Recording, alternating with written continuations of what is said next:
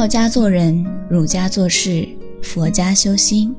亲爱的各位听众朋友们，大家好。今天想和大家分享的是“公而忘私，故能成其私”。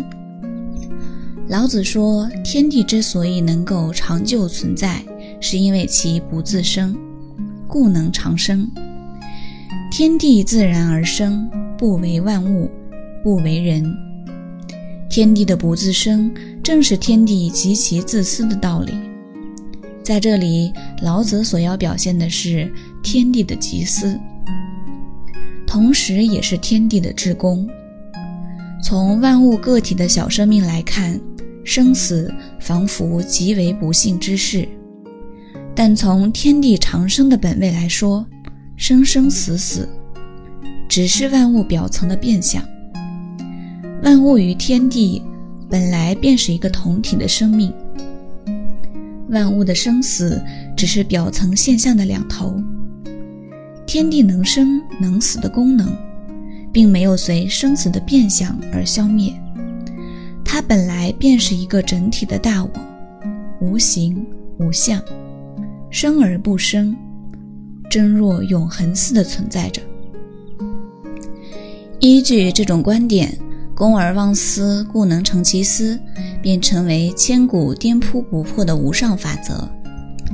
知身存天下，将己身与天下融为一体，是对自身最好的安排。北宋范仲淹曾挥毫撰写了千古传颂的《岳阳楼记》，不以物喜，不以己悲，情感不轻易的随景而迁。升官发财之日。不会得意忘形，遭厄受穷之时，也不至愁眉紧锁。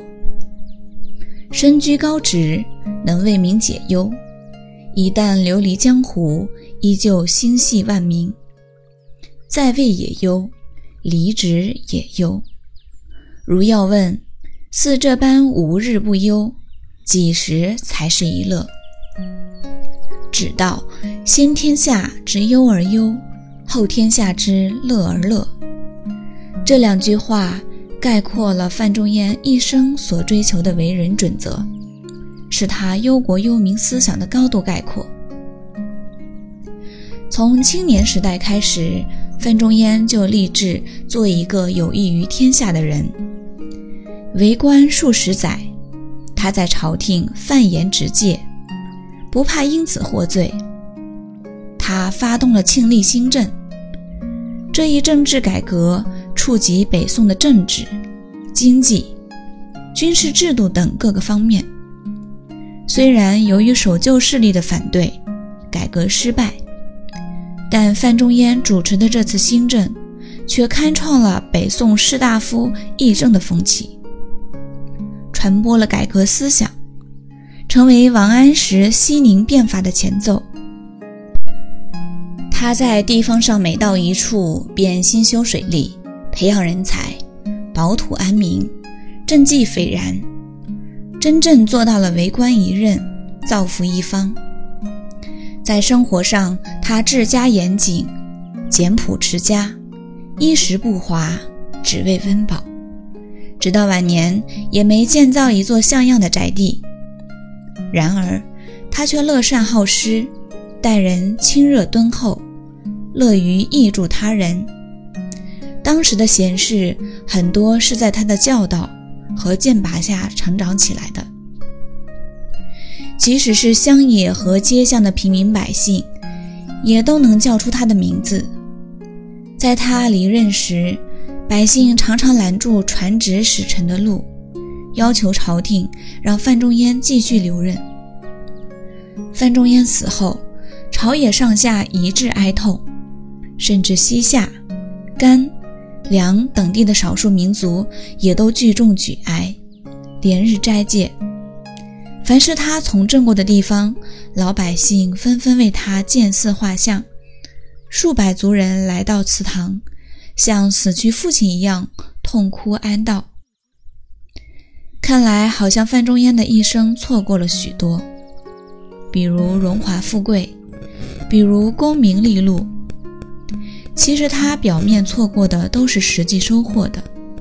正是了却君王天下事，赢得生前身后名。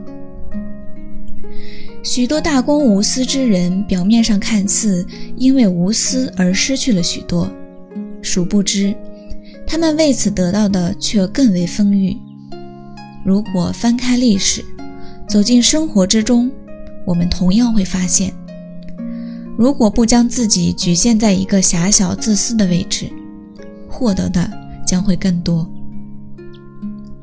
在人生的大道上，总会遇到许多公与私之间的艰难抉择，但我们或许不知道，生命的旅程中，有时救了别人，恰恰是自我的救赎。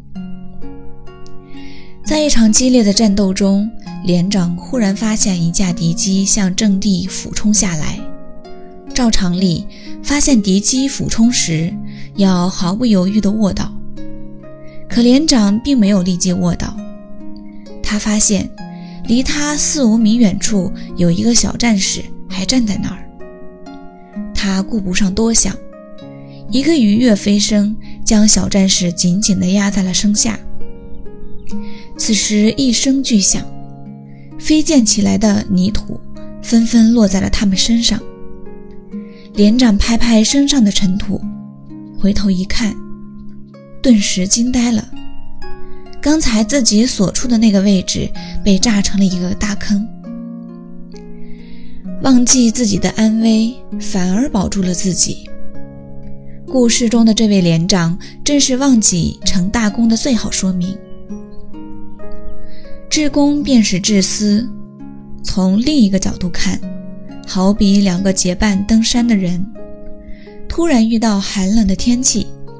加上饥饿、疲惫，使得其中一人不知倒地，另外一个虽然也累得难以支持，但是为了救自己的朋友，拼全力，终于把朋友背下了山。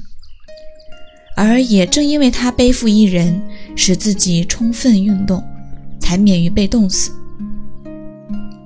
如果助人者当时没有救人之心，只一味的顾及一己私利，最终，二人都可能难逃冻死的厄运。细想，正是这大公无私的举动拯救了自己。得道的圣人，如果能够效法天地的法则，立身处世，去掉自我人为的自私，把自己假象的身心摆在最后，把自我人为的身心开成是万物一样，便真正摒弃了私心。只要奋不顾身，唯一所当为的需要而努力去做，那么虽然看似把自身的利益置于最后，其实恰好是一路领先，光耀千古。看来虽然是外望此生而不顾自己，其实是做出了一个生存天下的最好安排，也就是道家所倡导的。是以圣人后其身而生先，外其身而生存，非以其无私乎？故能成其私。这样的做人道理。好了，今天的分享到这里就结束了，感谢大家的聆听，我们下期再会。